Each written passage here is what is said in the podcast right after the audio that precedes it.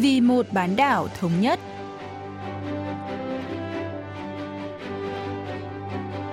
Mỹ Linh xin kính chào quý vị và các bạn. Mời quý vị và các bạn theo dõi chuyên mục Vì một bán đảo thống nhất của Đài Phát thanh Quốc tế Hàn Quốc KBS World Radio.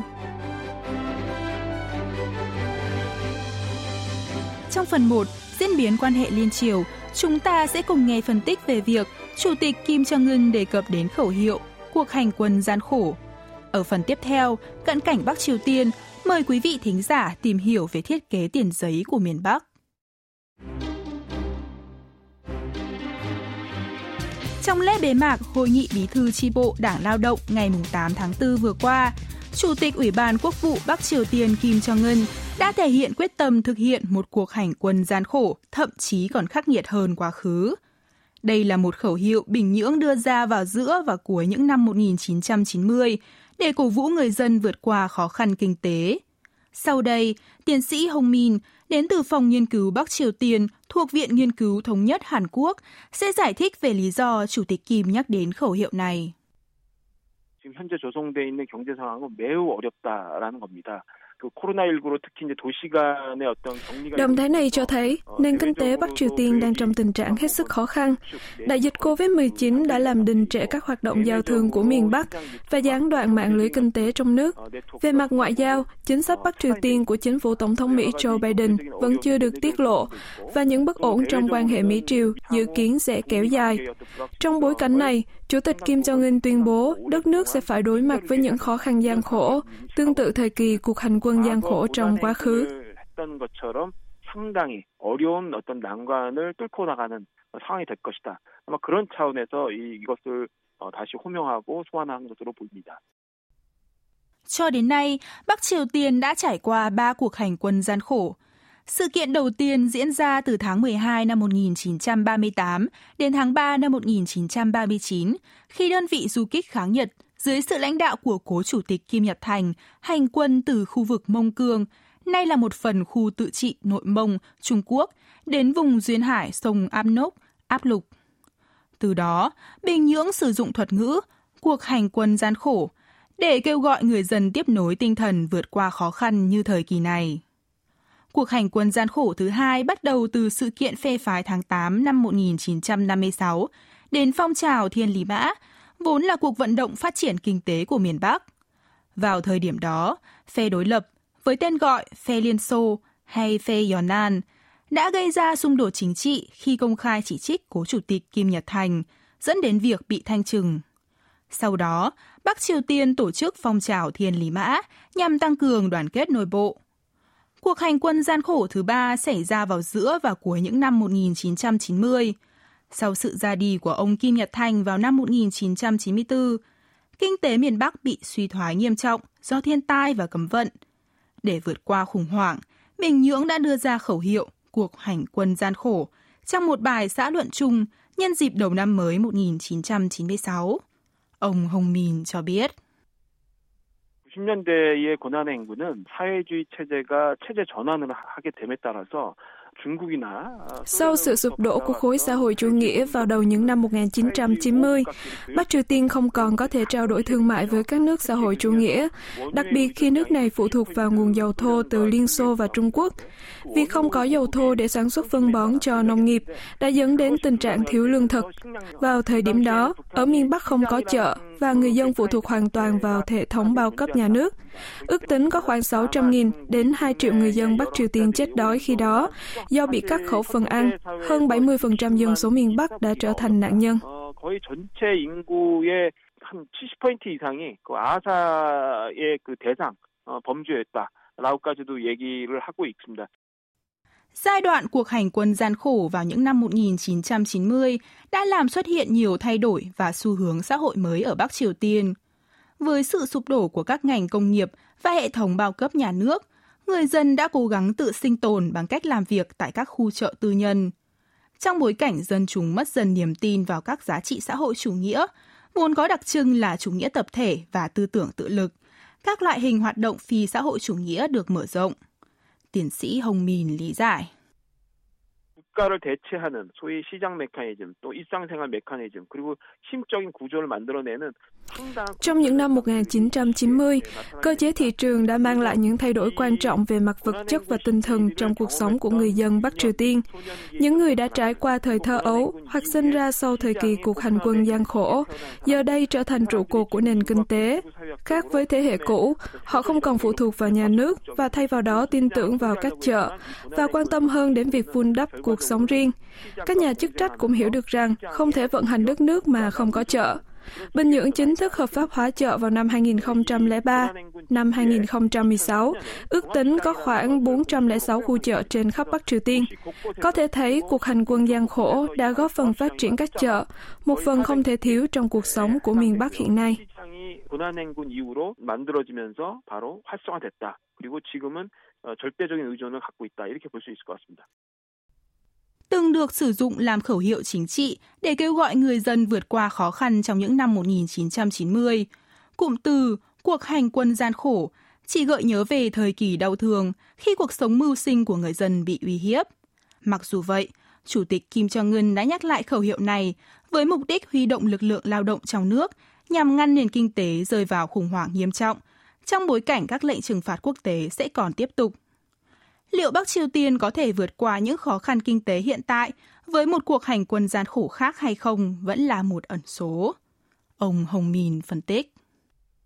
저는 적절한 수준에서는 방어는 가능하다고 봅니다. 어, 실질적으로 북한 내부의 그 지금 물가 동향. Tôi nghĩ rằng Bắc Triều Tiên có thể cầm cự ở một mức độ nhất định. Vật giá, tỷ giá hối đoái và các chỉ số kinh tế khác đều biến động ở mức ổn định, nên chưa thể kết luận tình hình hiện tại cũng nghiêm trọng như giai đoạn cuộc hành quân gian khổ những năm 1990, và cũng không thể bỏ qua quan hệ Trung Triều. Có nguồn tin cho biết, giá trị trao đổi thương mại giữa hai nước đang tăng lên cả về mặt hình thức và không chính thức. Trong bối cảnh miền Bắc có dấu hiệu nới lỏng phong tỏa biên giới, bất chấp các lệnh trừng phạt quốc tế khắc nghiệt, Bắc Triều Tiên vẫn có thể sống sót phần lớn là nhờ mối quan hệ thân thiết với Trung Quốc. Tôi nghĩ miền Bắc có thể cầm cự nếu đại dịch COVID-19 được kiểm soát hợp lý, nhưng sẽ khó đạt được mục tiêu phát triển kinh tế. 어, 온전한 어떤 경제 발전이라든가 어, 뭐 이런 것으로 나가기는 매우 어려울 것이다 이렇게 봅니다. Trong hội nghị bí thư chi bộ Đảng Lao động, Chủ tịch Kim Jong-un cũng khẳng định sự cần thiết của việc giáo dục tư tưởng và chỉ trích tư tưởng thế hệ trẻ đang có vấn đề nghiêm trọng. Nhà lãnh đạo Kim cũng nhấn mạnh, giới trẻ cần điều chỉnh trang phục, kiểu tóc, lời nói, hành vi và các mối quan hệ của mình. Ông tin rằng tư duy của những người trẻ vốn là những người hiểu cách hoạt động của các chợ và có thể dễ dàng tiếp cận thông tin, sẽ đóng vai trò quan trọng trong việc duy trì chế độ. Ông Hồng Min phân tích. 북한의 인구 세력 적으로 가장 많은 인구를 점유하고 있는 층들이 대부분 고난의 행군을 경험하고 những người đã trải qua hoặc sinh ra sau giai đoạn cuộc hành quân gian khổ hiện chiếm phần lớn dân số Bắc Triều Tiên. Đặc biệt, những người từ độ tuổi thanh thiếu niên đến giữa và cuối độ tuổi 30, vốn được gọi là thế hệ chợ tư nhân hay thế hệ thị trường, đang có xu hướng tin tưởng các chợ hơn nhà nước. Trong bối cảnh phải chịu các lệnh trừng phạt quốc tế hà khắc, những khó khăn do dịch COVID-19 và những bất ổn đang gia tăng trong mối quan hệ Mỹ-Triều. Chủ tịch Kim Jong-un đặc biệt nhấn mạnh đến việc kiểm soát tư tưởng chặt chẽ hơn để ngăn chặn ảnh hưởng của văn hóa ngoại lai hoặc các hành vi phi xã hội chủ nghĩa. 어떤 이완 현상 이런 것들을 최대한 통제하겠다라는 것이 지금 국정 통치의 목표입니다. Mới đây, hãng thông tấn Trung ương Triều Tiên KCNA đưa tin, Đại hội Liên đoàn Thanh niên Chủ nghĩa Kim Nhật Thành Kim Jong-il lần thứ 10 sẽ được tổ chức vào ngày 27 tháng 4 tại Bình Nhưỡng. Nhân dịp đại hội được tổ chức sau 5 năm lần này, miền Bắc dự kiến sẽ thắt chặt kỷ luật tư tưởng cho giới trẻ. Chúng ta hãy cùng chờ xem liệu Bắc Triều Tiên có thể vượt qua những khó khăn kinh tế và ngăn chặn sự thay đổi ý thức của người dân thông qua chính sách cuộc hành quân gian khổ và giáo dục tư tưởng hay không.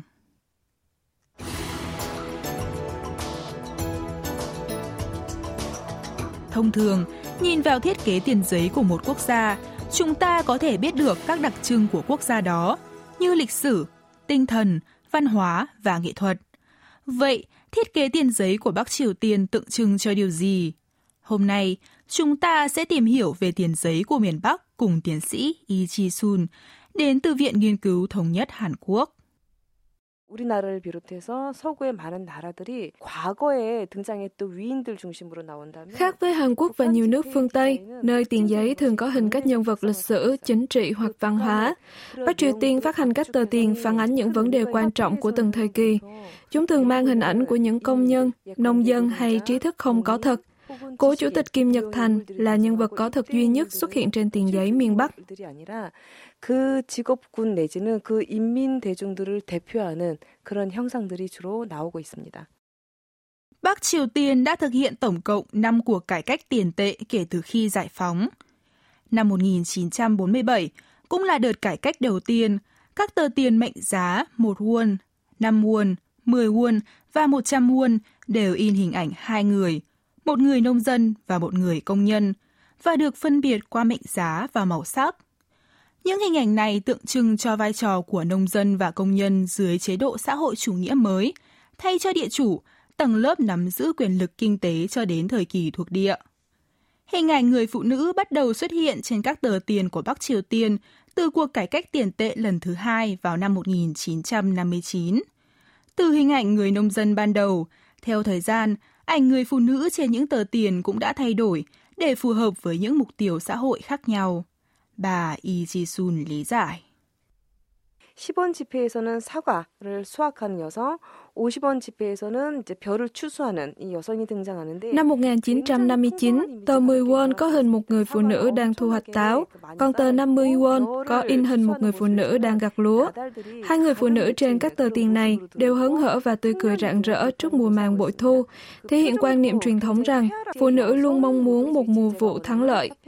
Đồng thời, các hình ảnh này cũng nói lên chính sách sử dụng lao động nữ giới của nhà nước miền Bắc trong đợt cải cách tiền tệ thứ ba vào năm 1979, mặt trước của tờ tiền Nam won in hình người phụ nữ sải bước với bó lúa trên tay, cùng tà váy tung bay trong gió, làm nổi bật tính năng động, khỏe khoáng và cho thấy một hình ảnh nghiêm túc hơn, khác với hình ảnh vui vẻ trước đó.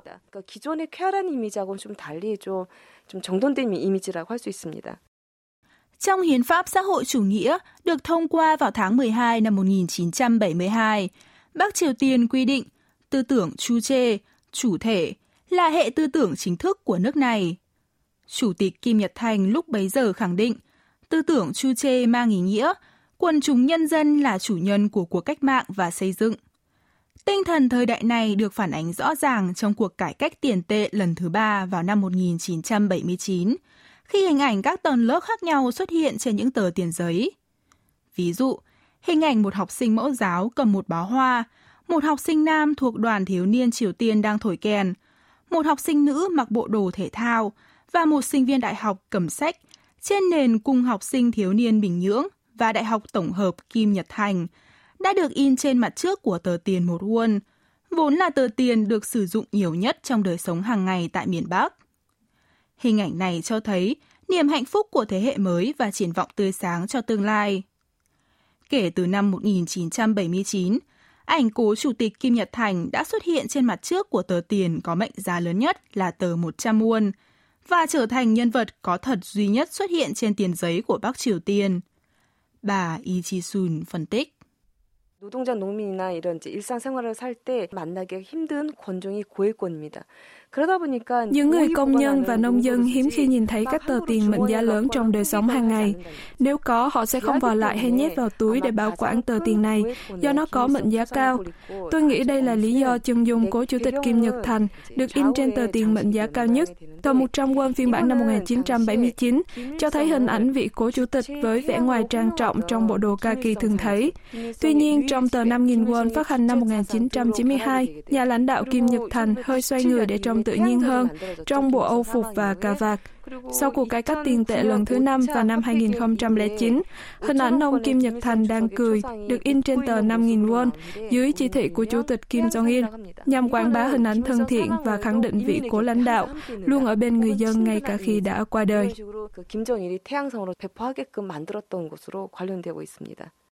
Tờ tiền 5.000 won có mặt trước in chân dung cố chủ tịch Kim Nhật Thành và mặt sau in hình ảnh nơi sinh của ông là màn Kyongtae.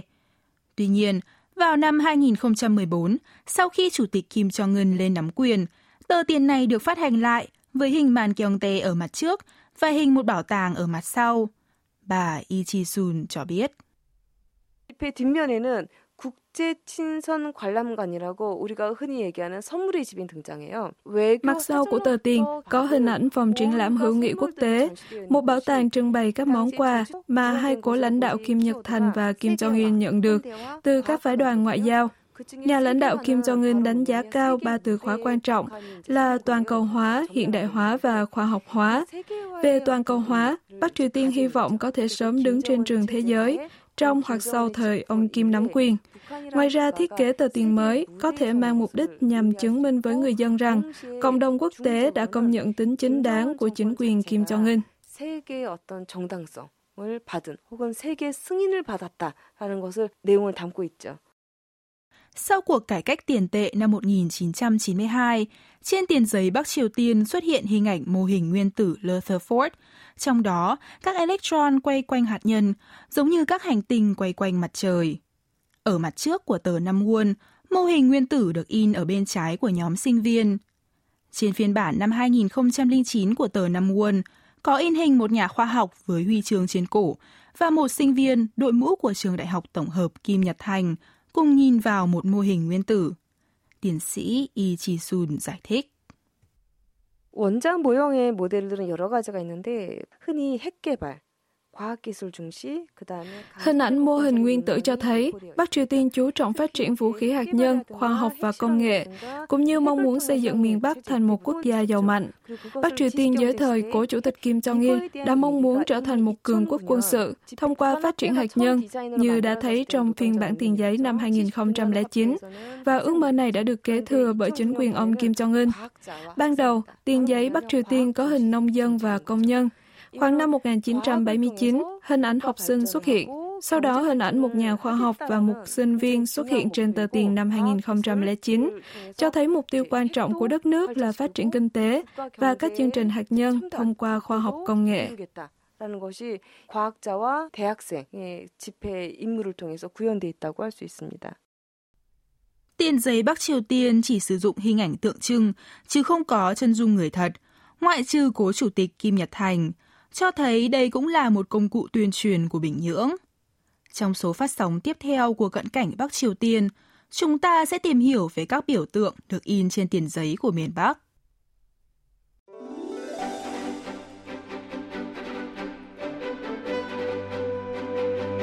Quý vị và các bạn vừa lắng nghe chuyên mục Vì một bán đảo thống nhất của Đài Phát thanh Quốc tế Hàn Quốc KBS World Radio. Cảm ơn quý vị và các bạn đã quan tâm theo dõi. Xin kính chào tạm biệt và hẹn gặp lại trong chuyên mục tuần sau.